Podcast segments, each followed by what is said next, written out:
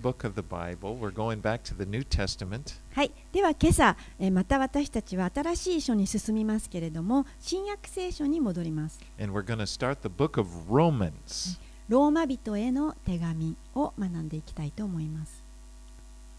Okay. Uh, now, this is a letter that was written by the Apostle Paul to the church in Rome. これは使徒パウロによってローマにある教会の人々に宛てた手紙です。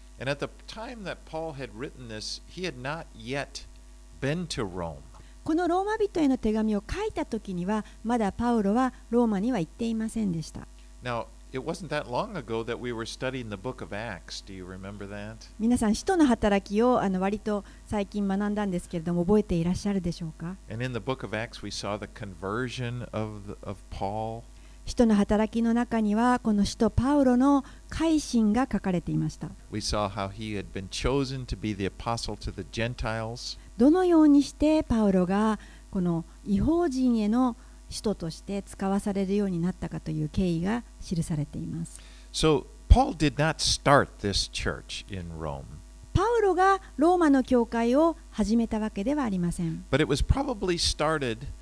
By Jews who, who were in Jerusalem there at the at the feast of Pentecost that's described there in the at the very beginning of the book of Acts. おそらくこの使徒の働きの最初の方に記されていますけれどもこの五巡節の時にエルサレムに集まっていたユダヤ人たちによって始められたのでしょう。Remember, uh, they were Jews from all over the world were gathered together in Jerusalem for the feast. その五巡節の祭りの時にエルサレムに多くのユダヤ人が集まっていました。And then, as the Holy Spirit in the in chapter two of Acts, the Holy Spirit is poured out on on the disciples, and suddenly they start speaking in in various languages, languages of the people that were attending the feast. 人々がそのところに集まっている時にえー聖霊が注がれました。そしてその人々、ユダヤ人のその人々は突然異国の言葉で話し始めました。And these were languages that the disciples that were speaking them didn't know how to speak. It was mi- miraculous. もちろんそこに集まっていたキリストの弟子たちはそのような異国の言葉を知りませんでしたけれども突然聖霊によって話し始めたん And です I will read from second uh, Acts two verses five through eight. そこのあの使徒の働きの2章の5節から8節をお読みいたし It ます says, Now there were dwelling in Jerusalem Jews, devout men from every nation under heaven. And at the sound of the multitude came together, they were bewildered because each one was hearing them speak in his own language, speaking of, they're, they're listening to the, the, them speaking in, of, uh, in tongues. And they were amazed and astonished, saying, Are not these who are speaking Galileans? And how is it that we hear each of us In his own native language? 使徒の働き2章5節から8節。さてエルサレムには敬虔なユダヤ人たちが天下のあらゆる国々から来て住んでいたがこの物音がしたため大勢の人々が集まってきた。彼らはそれぞれ自分の国の言葉で弟子たちが話すのを聞いてあっけに取られてしまった。彼らは驚き不思議に思っていった。見なさい話しているこの人たちは皆ガリラヤの人ではないか。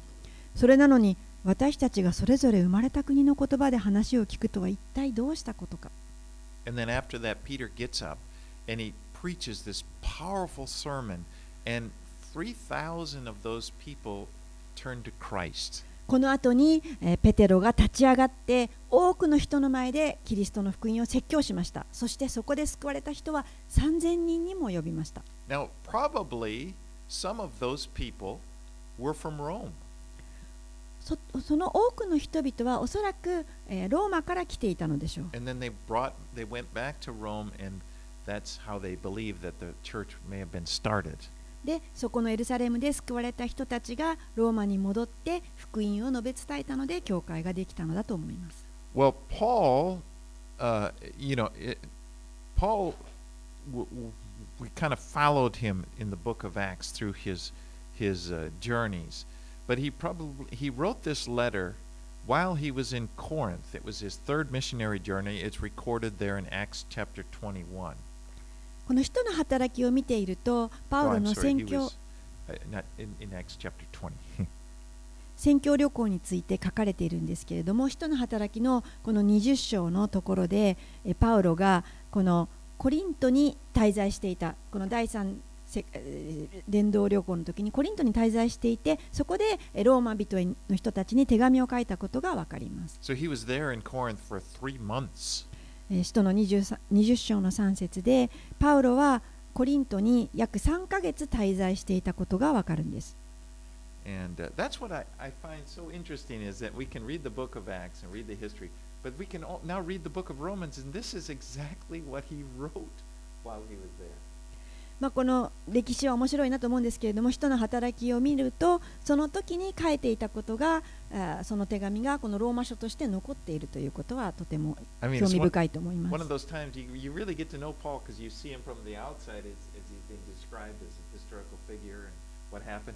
Then you see him from his heart as he's writing these letters. まあ、歴史的に彼がこの時にこの場所で書いていたんだなというのを人の働きで見るんですけれども後でそれがどういったことを書いてたかということも見ることができます。Well, Paul would eventually get to Rome.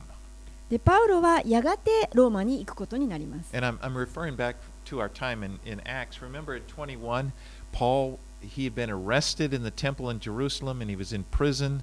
And, and one night, the Lord, in chapter 23, the Lord pe- appeared to him when he was in prison.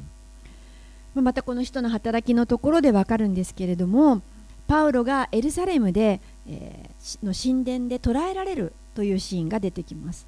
そして彼はそのまま牢獄に入れられてしまいます。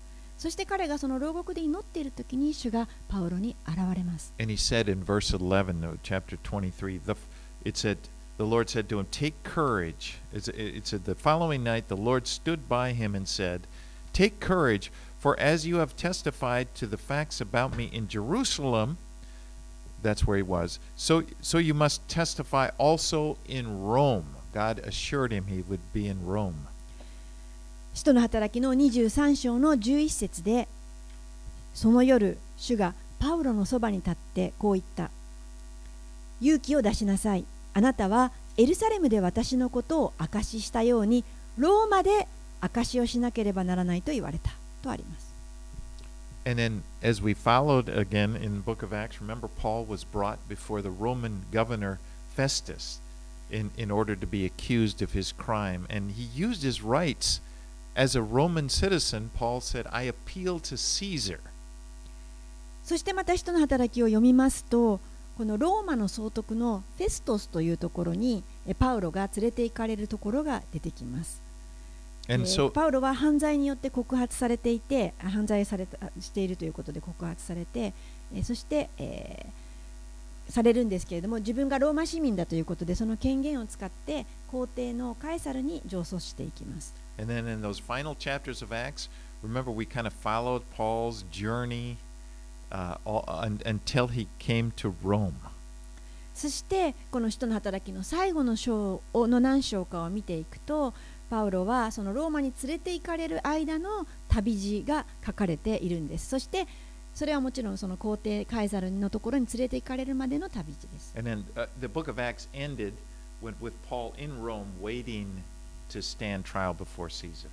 そしてこの最後の人の働きの最後の章ではカエサルの前で裁判を受けるためにローマにいたというところで終わっています Well, the theme of this book of Romans can be found here in chapter 1.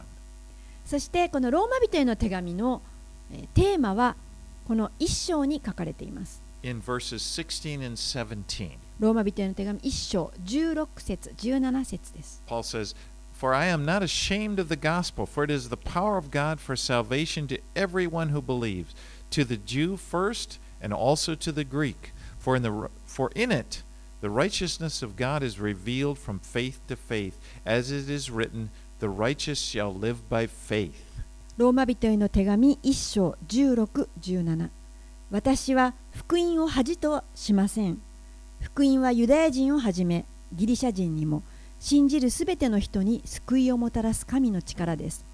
福音には神の義が掲示されていて信仰に始まり信仰に進ませるからです。義人は信仰によって生きると書いてある通りです。So this book of Romans is the, the theme, the main theme is it, it's about the gospel. このローマ人への手紙の一番メインのテーマは福音です。And it, it's, it has one of the clearest teachings on what the gospel is in, in, in all the New Testament. すべての新約聖書の中でも最もこの明らかにえ福音とはということが描かれている書です。Now, the word gospel, as you remember, means good news. 福音とは何でしょうか皆さん。これは良い知らせという意味があります。It's the good news of salvation that's provided by Jesus Christ. イエス・キリストによってえー準備された、与えられた救い。これはが良い知らせです。Okay, let's get into it now. Can you?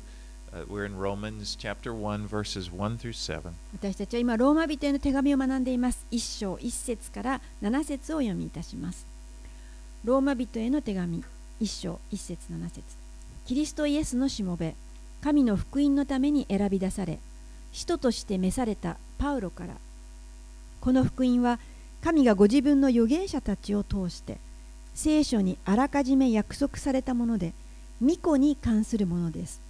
御子は肉によればダビデの子孫から生まれ聖なる霊によれば死者の中からの復活により力ある神の子として公に示された方。私たちの主イエス・キリストです。この方によって私たちは恵みと使徒の務めを受けました。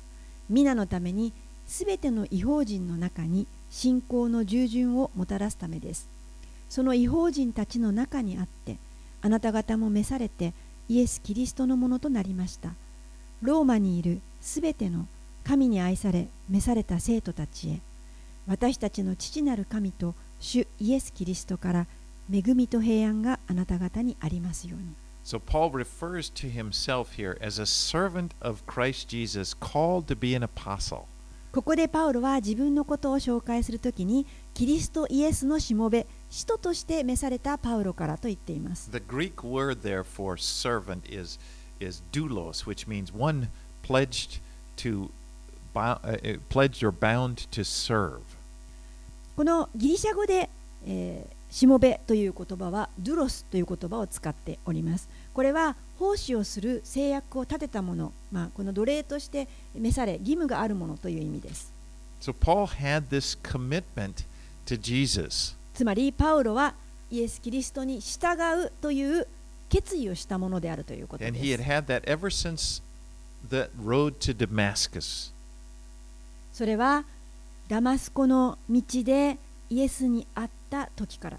Remember that when when in, that was also in Acts we saw how Paul he he was on his way to Damascus to persecute the church there. 使徒の働きで学んだところをまた覚えていらっしゃるでしょうか彼はキリスト者を迫害するためにえーエルサレムに向かっている途中でした。And as he's on his way, all of a sudden a bright light shines from heaven and it just kind of knocks him down. そして迫害して向かっているダマスコの道で突然天からの眩しい光が彼を照らし彼はそこで、えー落ちて倒れてしまいました。And, I'll read again. Uh, f- this is Acts 9 4 through 6. 使徒の働きの9章の4節から6節9章の4節から6節をお読みしたいと思います。It says, And falling to the ground, he, he, Paul, heard a voice saying to him, Saul, Saul, why are you persecuting me? And he said to him, Who are you, Lord? And he said, I am Jesus whom you are persecuting. But rise and enter the city, and you will be told what you are to do. 使徒の働き9章4から6彼パウロは地に倒れて自分に語りかける声を聞いたサウロサウロなぜ私を迫害するのか彼が主あなたはどなたですかと言うと答えがあった私はあなたが迫害しているイエスである。立ち上がって町に入りなさい。そうすればあなたがしなければならないことが告げられる。So, from the very start of his faith, Paul believed that he was a servant of, of Christ. つまりパウロのこの信仰の一番最初からパウロは自分自身が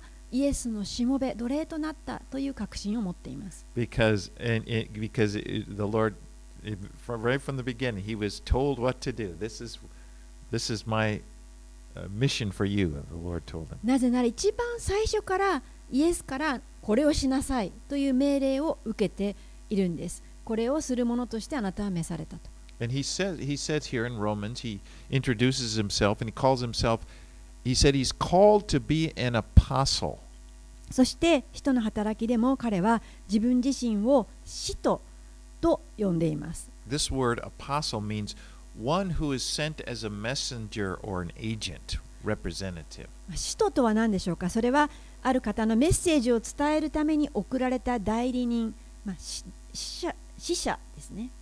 And the message that Paul was given to send, he was responsible for, was the gospel. そしてこのパウロが託されたメッセージというのは福音でした。 As he says, I was set apart for the gospel of God. パウロは言いました。私はこの神の福音のために取り分けられましたと。 God had a purpose for Paul's life. 神様はパウロの人生に目的を持っておられました And。as we've seen, all of these talents, all of the ability, all of his background, his culture, everything God used to make him into this messenger of the gospel that God wanted him to be. パウロの与えられていたすべての才能、能力、またそれらがそのようにあの使われるようになってきた自分の人生の背景、それらすべてを神様は用いられて、神様が願っている通りの神の使者、使徒としてパウロは使わされました。But you know that God also, this is true for, for you also and for me. そして皆さん、あなたにとっても私にとってもこれは同じことが言えるんです。 God has called you 神様はあなたを呼び出され、召されました。 and, and he, he, he has a specific way that he wants to use you and it includes all of your abilities, your background, the people you know and so forth. 神様はこの特別なあなただけの計画を持っておられます。あなたが持っている才能や能力、また生きてこられた背景や持っている人間関係、すべてをあなたが持つように神様が作られました。But our the basis of our calling, the biggest thing, it's, he says in verse 6, you are called to belong to Christ. あなたの飯のこの一番大きなことは、あなたも召されてイエス・キリストのものとなった。それがあなたにとってまず最初の一番大きな飯です。And he says in verse 7, called to be saints. あなたは7節召された生徒となりました。Saint is something that means a person set apart. Set apart is, is, is like, this is mine, this is for me. That's way what God calls us apart. 7節である召された生徒にあなたはなりましたけれどもそれは神のために清いものとして取り分けられた神のものとなったということです And is this how you see yourself? でそのようにあなたは自分のを見ていらっしゃいますでしょうか？It should be. 見てください You, you're, you're, God has, you're His, you belong to Jesus. あなたは神に属しているものです And, and that's, it's a special relationship. それは特別な関係です You know, sometimes I think we can, we, we, we can see, get in this frame of mind where we, we only look, we look at our relationship with Jesus and we see it in, in only in terms of what He does for us. 時に私たちはこの神様と自分の関係を自分の考えの枠組みの中に入れてしまっていることがありますそれは神様っていうのは何か私たちのために何かをしてくれる方っていう考え方です You know, Jesus is my Savior. 神様は私の救い主です He saves me. 神様が私を救ってくれました He forgives me. 私は許されました神にあっ he's て my provider. He's my redeemer. 神様が私の贖い主であり私の備え主です All of these things are true. それは全部真理です But it's also true. I am His servant. でももう一つ真理がありますそれは私は神のしもべですということです I was created for Him. He wasn't created for me. 神様が私を創造して作ってくださったということです。私が神を作ったのではないということです。Now, in verses 3 and 4, it tells us the gospel is about Jesus. 3節4節を見ると、福音とは、つまりイエスであるということがわかりま It す。says, concerning his son who was descended from David according to the flesh and was declared to be the Son of God in power according to the Spirit of holiness by his resurrection from the dead, Jesus Christ our Lord. 3節4節巫女に関するものです巫女は肉によればダビデの子孫から生まれ聖なる霊によれば死者の中からの復活により力ある神の子として公に示された方私たちの主イエス・キリストです So the center of the gospel, the gospel is not primarily just a, a teaching or a principle or some information that's true. It's about a person. It's about Jesus Christ. ですから福音の中心とは何かこの原則だとか原理だとか教えだとか、まあ、真実についての情報だとかそういったことではないんです福音とはあるお方を示していますそれはイエスそのものです It's about encountering Jesus and, and, and, and having our lives joined with Him. And it's, it's about being called to belong to Christ. 福音とは神というお方に出会うことそのものですあなたが神と結びつき神に召されるということです Okay, let's read on. Let's read verses 8 through 15. 続けて8節から15節を読みいたしますまずはじめに私はあなた方すべてについてイエス・キリストを通して私の神に感謝します全世界であなた方の信仰が語り伝えられているからです私が御子の福音を伝えつつ心から仕えている神が証ししてくださることですが私は絶えずあなた方のことを思い祈る時にはいつも神の御心によって今度こそついに道が開かれ何とかしてあなた方のところに行けるようにと願っています。私はあなた方に会いたいと切に望むのは御霊の賜物をいくらかでも分け与えてあなた方を強くしたいからです。というよりあなた方の間にあってあなた方と私の互いの信仰によって共に励ましを受けたいのです。兄弟たち知らずにいてほしくはありません。私は他の違法人たちの間で得たようにあなた方の間でもいくらかの身を得ようと何度もあなた方のところに行く計画を立てましたが今に至るまで妨げられてきました。私はギリシャ人にも未開の人にも知識のある人にも知識のない人にも負い目のあるものです。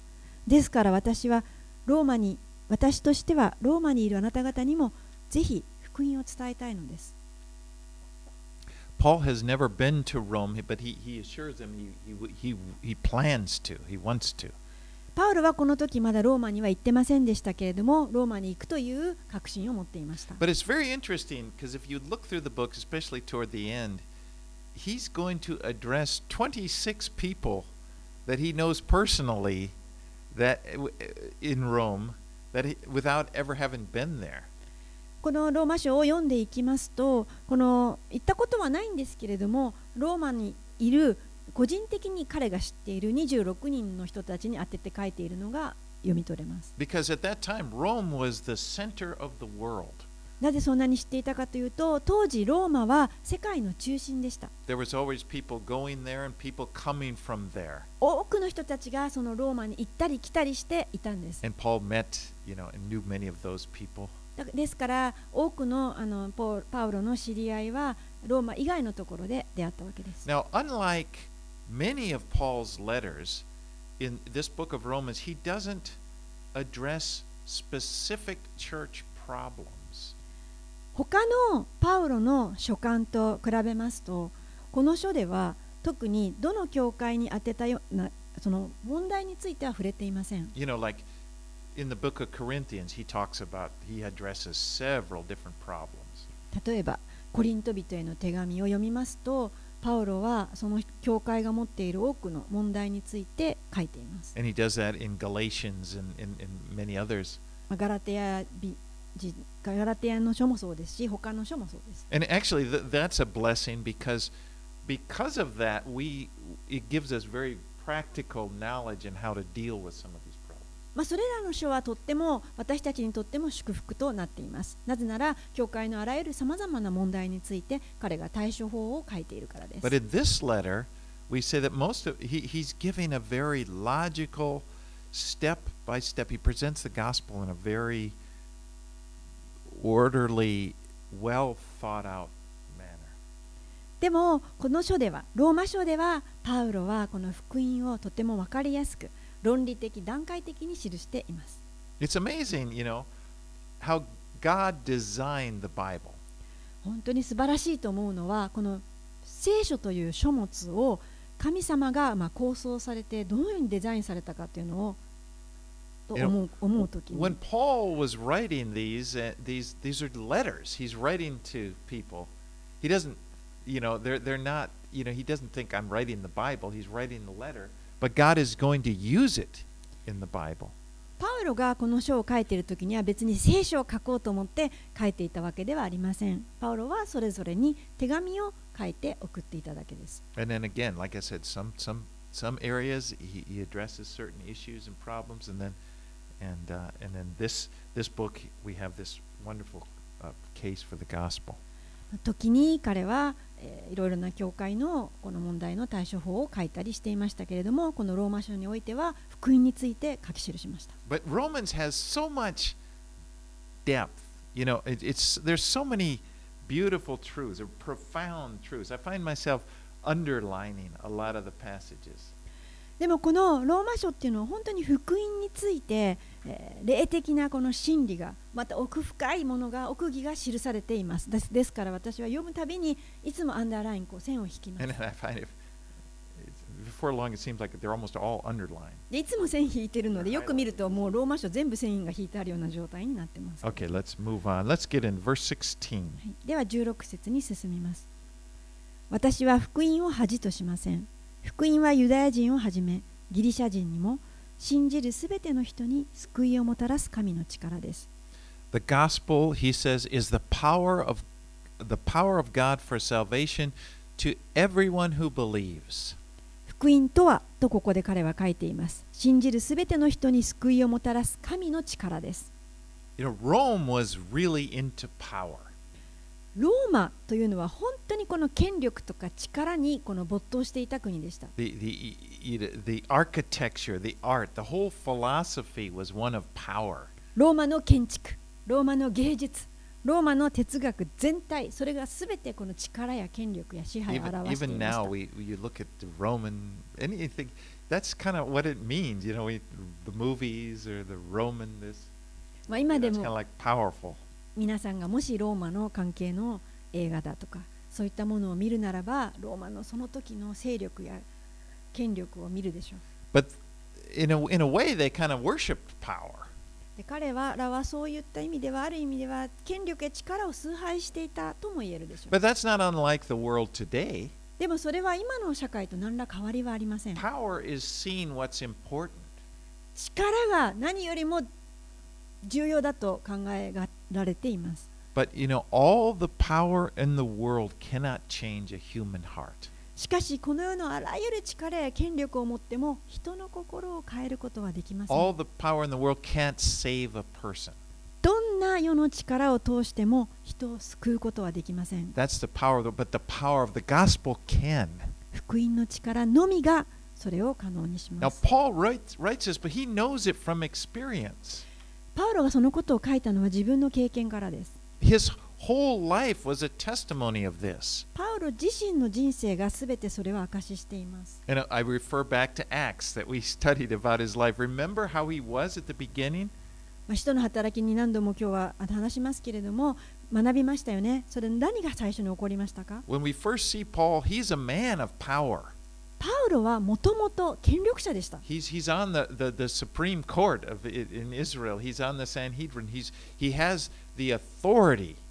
ンヘドリンの最高議会の権力者だったんですよ。He court of intimidate people. 地位や力を使って人を脅迫することが強制することができるものでした。He could throw somebody in prison. 人を自分すぐに牢屋に入れることができました。He could have them locked up. He, he could, force them. He could, well, at least he tr- to try to deny the Lord. 誰でも牢獄に入れることができて、そしてその人たちを強制的にあることを、まあ、主を否定させることさえしてすることができました。He was a powerful person. 彼は、パウロは力を持っていたんですよ。In, in, when you think of the world's assessment of a powerful person. そのこの世が持っているすべてのあの力を持っていたんですよ。But what happened, God just knocked him off his feet. しかし、神様はその彼を倒したんです。彼はその道の途中で突然倒されて無力になり、目も見えなくなってしまったんです。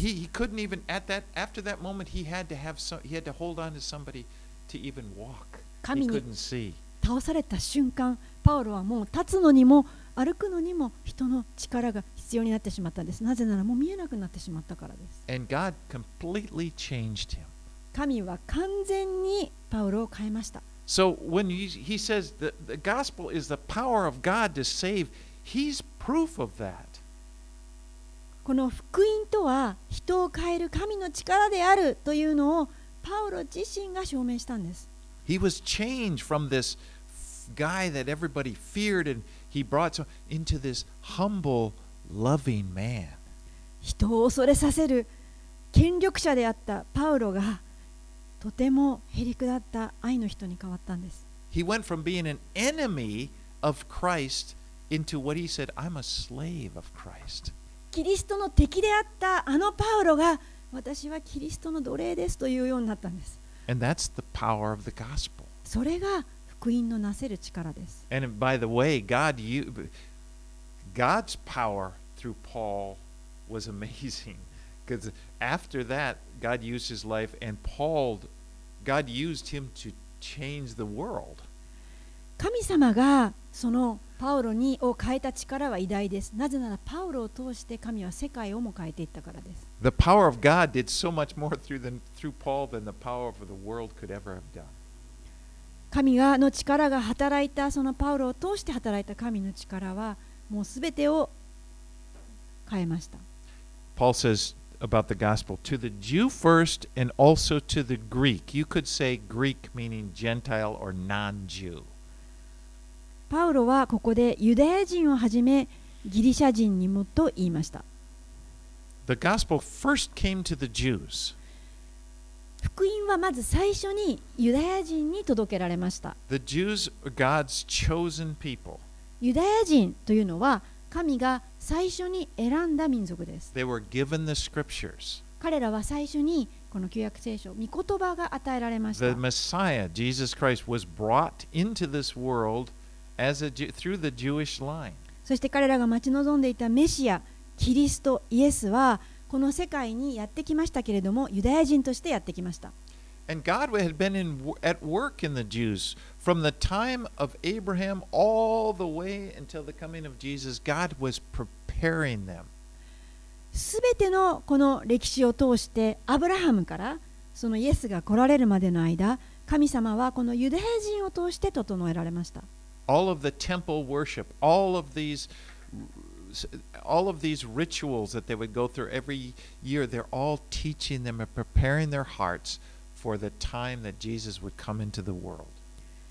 この神殿でのことすべての儀式すべての立法それらすべてを通してイエスが来られることを準備されました And there in the first, we, we, we looked at the second chapter of Acts there.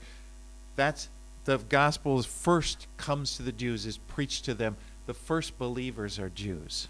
そして人の働きの2章にあるように最初にユダヤ人が集められたところに聖霊が下ってそこにまず、えー伝道されたのはユダヤ人に対して福音が述べ伝えられたんです But it didn't stop there. It is God's plan of salva- salvation goes beyond the Jews to the rest of the world, to, to us Gentiles as well. しかしその福音はユダヤ人にとどまることがなく全世界に向かって述べ伝えられていきます Let's read verse 17. 17節をお読みします福音には神の義が掲示されていて信仰に始まり信仰に進ませるからです義人は信仰によって生きると書いてある通りです The, the word righteous or righteousness is used 37 times in this book of Romans. この義とか義人という言葉はこの中でえー37回出てきます And, and to justify, it, ta- it talks about the, the word justify, you'll see, which means to make right with God. この義とされるというのは正当化される正当にされるということでどういう意味かというと神様との関係が正しくされることを義と言います The Old Testament law was a constant reminder that we are not right with God. 旧約聖書の立法を読むたびにこの私たち人間は常にあ自分は間違っている正しくないんだということが明らかにされます You know, it's, it's, it's a constant teaching. God is holy. We are not holy. 旧約聖書の立法書にはいつも神は聖でありそして聖なる方であり私たちは汚れているというのが分かります The only way a person can approach this holy God is through some sort of sacrifice. そしてたった唯一神に近づく方法、まあ、あるいは人が神を礼拝できる唯一の方法は動物などの生贄犠牲を持って捧げて何とか入るということです Without this, there's a distance, there's a separation. 犠牲がなければ神と人との間には大きな隔たりがありました Because men are not right with God. なぜなら人は神の前に正しくない義ではないからです And the truth is that that men could not, by themselves, couldn't, can't make themselves right with God. 真実は真理は人に人には神様との関係を立て直す力はないということです Even even we think a lot of people think they can, you know, well, I'll just to change myself. I'll make myself. You can't do it. 多くの人は何かこの自分が正しい行いとか何かをすればこの少し自分が正しくなるのではないかと努力をしますけれどもそうではありません Not the holiness that He's perfectly holy. There's no way we can approach that. 神様は完全に聖なるお方なので私たちの行いの何をもってもそこに到達することはできません The only way that we can be made right with God is if He does it. If He does something. たった一つの方法私たちが神の前に正しい義とされて近づく方法は神様がそれをしてくださるという方法です And our part is in in this is just we just have to trust Him. そして私たちの側でできることはその神を信じ信頼するとい in うこと order だ to け be です made right with him. And there we see it as he's quoting, Paul quotes the uh, uh, book, the prophet Habakkuk, when he says, The righteous shall live by faith. この神様の前に義とされる方法は信仰だけであるなのでここでパウロはハバクク書の 2, 2章4節を引用して言いました義人とは信仰によって生きる And he's going to talk a lot more about that in chapter 4. そして4章に入りますと彼はこのことについて話を展開して説明します。Okay, let's read verses 18 through 25. では1章の18から25を読みします。というのは不義によって真理を阻んでいる人々のあらゆる不経験と不義に対して神の怒りが天から掲示されているからです。神について知りうることは彼らの間で明らかです。神が彼らに明らかにされたのです。神の目に見えない性質、すなわち神の永遠の力と神性は世界が創造された時から被造物を通して知られはっきりと認められるので彼らに弁解の余地はありません彼らは神を知っていながら神を神として崇めず感謝もせずかえってその思いは虚しくなりその鈍い心は暗くなったのです。彼らは自分たちは知者であると主張しながら愚かになり朽ちない神の栄光を朽ちる人間や鳥、獣、這うものに似た形と変えてしまいました。そこで神は彼らをその心の欲望のままに汚れに引き渡されました。そのため彼らは互いに自分たちの体を恥ずかしめています。彼らは神の真理を偽りと取り替え作り主の代わりに作られたものを拝みこれに仕えました。作り主こそ常しえに褒めたたえられる方です。アーメン。So Paul makes his case now that about that for the unrighteousness of mankind. ここでパウロが主張しているのは人類は不義を行っているということです Men are not right with God. 人は神の前に義ではない正しくないということで You know, す we have big problems.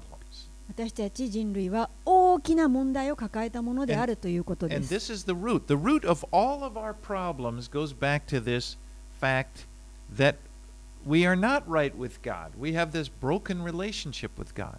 私たちの抱えている実はすべての問題の根っこはこの神様との関係が壊れているということです神の与えてくださった真理を私たちが拒んだところから始まっています As Paul says here, we have rejected, men have rejected the truth of God. この20節で、えー人々はこの神をの創造をこの拒んだとあります。Verse 20 For, for his invisible attributes, namely his eternal power and divine nature, have been clearly perceived ever since the creation of the world and the things that have been made. So they are without an excuse. 20節を読みします。神の目に見えない性質、すなわち神の永遠の力と神聖は、世界が創造された時から被造物を通して知られ、はっきりと認められるので、彼らに弁解の余地はありません。 When you look at creation, you, you see this, it's a miracle of intricate design. 被造物、皆さん、この世界を見るときに、本当に奇跡のようにこの生み出された綿密なデザインを社会、世界に見ることができます I。mean, you don't even have to be a scientist. You just, just, just observing what we observe. It's like, wow, this is beautiful. It, it's like, I, it, it's amazing.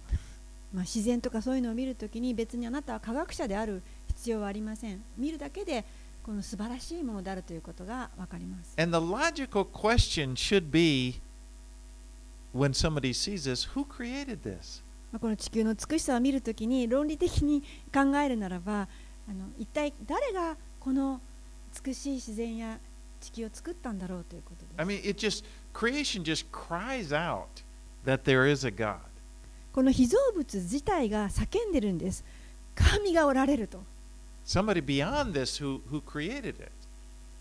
神様これを作られた方がこの作られたものの上におられると You know, we, we, when you go to an art museum, もし皆さん美術館に行かれたなら and you you're looking around at various works of art your your thought is are directed toward what's who created this what are they like まあ美術館にあるさまざまな芸術を見たときに思うと思うんですああアーティストどんな方が作られたんだろうこれを and you know that's a part of it and and you never think you never look at this this is beautiful this is amazing how did these colors get on this this piece of canvas あの自然にこれは絶対こういうふうに思わないと思うんですけれども何かの芸術や美しい絵を見たときにわあ美しいこの絵は素晴らしいどうしてこの絵がキャンパスに偶然に落ちてきたんだろう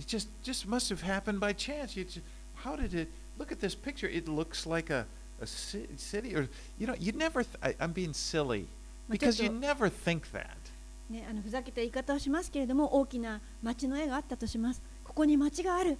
この町がどうして偶然にここに落ちてきたんだろう？誰がこのあ誰がではなくてこの色がこういうふうになって絵の町のようになったんだろう？空みたいな感じになったんだろう？というふうには思わないでしょうね。Your your common sense just you just know somebody somebody painted that 誰かが描いたって.思いますよね。それが偶然にそこにあの湧き上がったとは思わないわけですキャンパスの中に。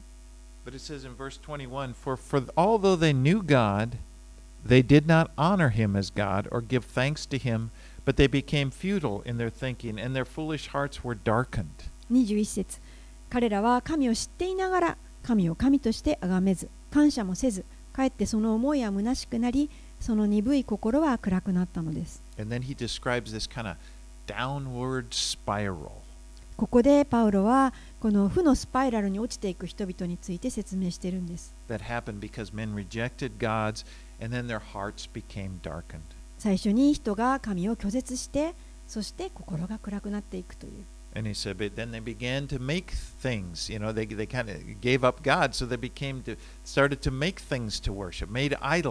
そして神様を拒絶しているわけですから、神のことを諦めた人々は何かしら自分が拝める対象物として偶像とかを作っていくわけです。men begin to, to make a god and worship that god. この自分を作ってくれた神を礼拝するのではなくて自分が作った神を礼拝するようになるわけです。25, the 25節彼らは神の真理を偽りと取り替え作り主の代わりに作られたものを拝みこれに使いました。26 and 27. 26節27節を読みします。こういうわけで神は彼らを恥ずべき情欲に引き渡されました。すなわち彼らのうちの女たちは自然な関係を自然に反するものに変え同じように男たちも女との自然な関係を捨てて男同士で情欲に燃えました。男が男と恥ずべきことを行いその誤りに対する当然の報いをその身に受けています。You know, we're living in a day when people, when society is very confused about things like issues of gender or homosexuality. 私たちは今このえジェンダーだとか人間の男女の性別とか同性愛問題とかそういったものがあのとても考え方が混乱している社会に今生か生きています So that some people would read this and they would they, they would consider, well, this sounds like hate speech. だからある人たちはこの箇所を読むとうわこれヘイトスピーチじゃないと思う人もいるわけです You know, a- a- and, uh, they, you know, these days people, the, the narrative is like same-sex marriage is this is a right, and it's it's it's it's only being oppressed by those, you know, religious bigots. 例えば今の社会の考え方だと同性婚って権利あるでしょだから宗教的なこの偏見なんじゃないのっていうふうにそっちに考えるわけです。ダメだというのは。でもそれは真理ではありません。あの聖書は決して男女の性別を混乱させていません。とてもあの明白に書いてあります。神は人を男と女に創造されました。そしてイエス様はまたそのことについて、マタイの福音書19章、5節6節で結婚についても言われました。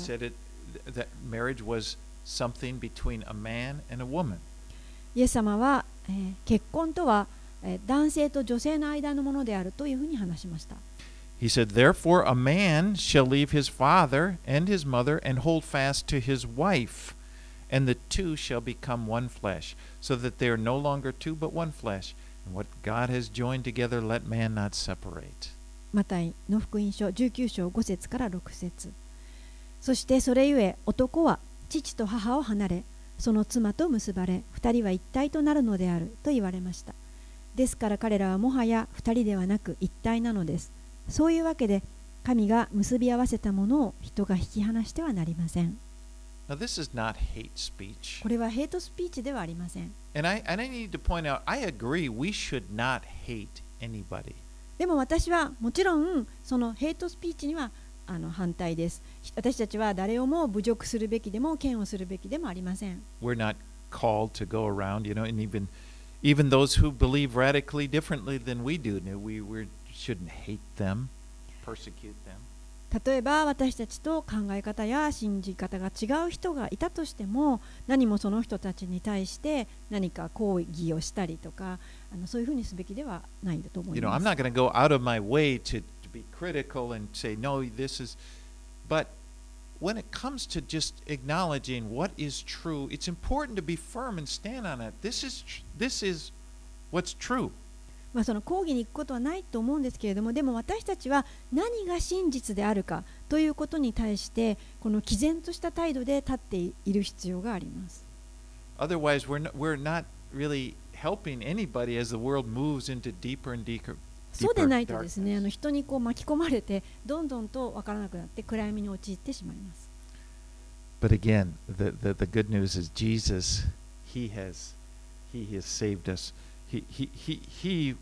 Has overcome. Let's read verses 28 through 32. でも良い知らせはイエス様が全てに打ち勝ってくださったということです。28節から32節を読みします。また彼らは神を知ることに価値を認めなかったので、神は彼らを無価値な思いに引き渡されました。それで彼らはしてはならないことを行っているのです。彼らはあらゆる不義、悪、貪欲、悪意に満ち、妬み、殺意、争い、欺き、悪巧みにまみれています。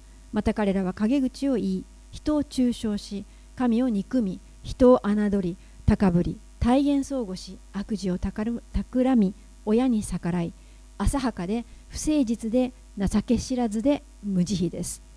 彼らはそのような行いをする者たちが死に値するという神の定めを知りながら、自らそれを行っているだけでなく、それを行う者たちに同意もしているのです So men are not right with God. ですから人というのは神の前に正しいものではないです I mean, that's just stating the truth. That's not a judgment. It's just, I mean, it's the truth. We're not right with God. これが本当に真理であり、えー本当のことです私たち人間は神の前に義ではない正しいものではないんです And that is the cause of all of the evil in the world. だからすべてのこの世の悪の根源が起こるんです It all goes back to this broken relationship with God. すべての悪の根はもともと私たち人間が神様との関係が壊れているというところです I don't think anybody could read this list in, in verse uh, 29 and 30 here and deny that this doesn't describe the world we live in. 誰でもこの29節30節を読んでこのリストを読んであこれは今私たちの住んでいる世界ではないと言える者はいないと思います This is, you know, we struggle with these things. 私たちもこれらのことについていつも苦しんでいま This すよ is, ね this is not a complete list of evil acts. It's not like every sin is categorized here. It's, it's a sample, it's a good sample in order to get to the point. まあ別にここにある悪が全ての悪を説明しきっているわけではありません。これはあくまでも悪の要点のサンプルでしかないですけれども、まあ、このようなことだというので分かりやすいと思います。Things are not right in this world, この世は何か間違っているんです。and there's a reason for it. そこにはその大きな理由があります。And that is, men are not in a right relationship with God. その原因は人が神との関係が正しくないというところです。We are not righteous. 私たち人間は義とされていないんです。In fact, all of mankind, this is it's the truth is we are very unrighteous. そうではなくて逆に私たちすべての人間が、えー間違っている不義のものであると And いう we, ことです。we need help. 私たちには助けが必要なんです。でも、一章はこの話はここで終わりではありません。神様は私たちに助けも用意してくださいました。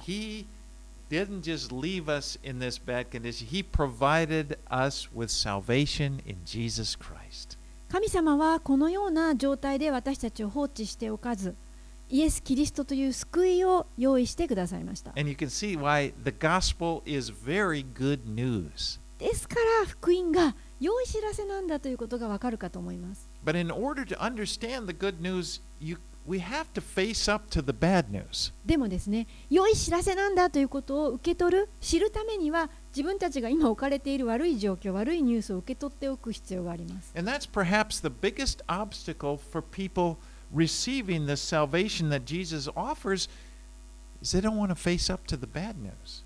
この世の人々がこのイエス・キリストの救いを受け取れない大きな問題の一つは自分自身の今の悪い状態を受け入れてないということが多いんです。大きいです。That is, you're not doing all right. あのそういう人たちは正しくないんですよ。you need help. あなたも必要なんですよ、助けが。You know that offends people. What do you mean? What are you saying? I need, I'm not okay. 私があのそれを聞いたときに、は私の何が間違ってるというのって、そういうふうに怒らないでください。 But Jesus is offering, He's reaching down, He's offering us help, but we have to first, that's the one, we have to admit that we need help. 私たちはまず自分が助けが必要だということを自分自身が認める必要があります。そしてイエス様が私たちの方に降りてきてくださって助けを用意して与えてくれました。あなたはもしかして昔あ今までにあなたの助けを必要としていない人を助けようとしたことがあるでしょうか？Anybody that's been a parent probably understand that. you know, it's like, もしかしたらあの Let me help 年老いた.両親がいる know- 人はあの経験されたことがあるかもしれないんですけども助けようかっていうと But it- ああいらん you can't 言われた really ことが。help somebody that doesn't want your help. あなたはもしですねあなたの助けを必要としてないっておししたいしないと思っている人を助けることはできないんですよ難しいんですよ Well, Paul is, you could say that Paul has painted here in chapter 1 with some very dark colors. パウロはこの書でまず最初にえー全体を暗く塗りつぶしたような描写をしました。And but he's going to go on, and, and as you as we go through this Romans, it's going to get. He's going to paint on top of this black background. We're going to see some brilliant, beautiful colors of the gospel. でまず背景を真っ黒にしてからだんだんこの明るい色を置いてそしてえーそこに光を置いてくれています。それは彼がそこを通してイエス・キリストを指し示すためでした。この暗闇から救い出される方を教えるためでした。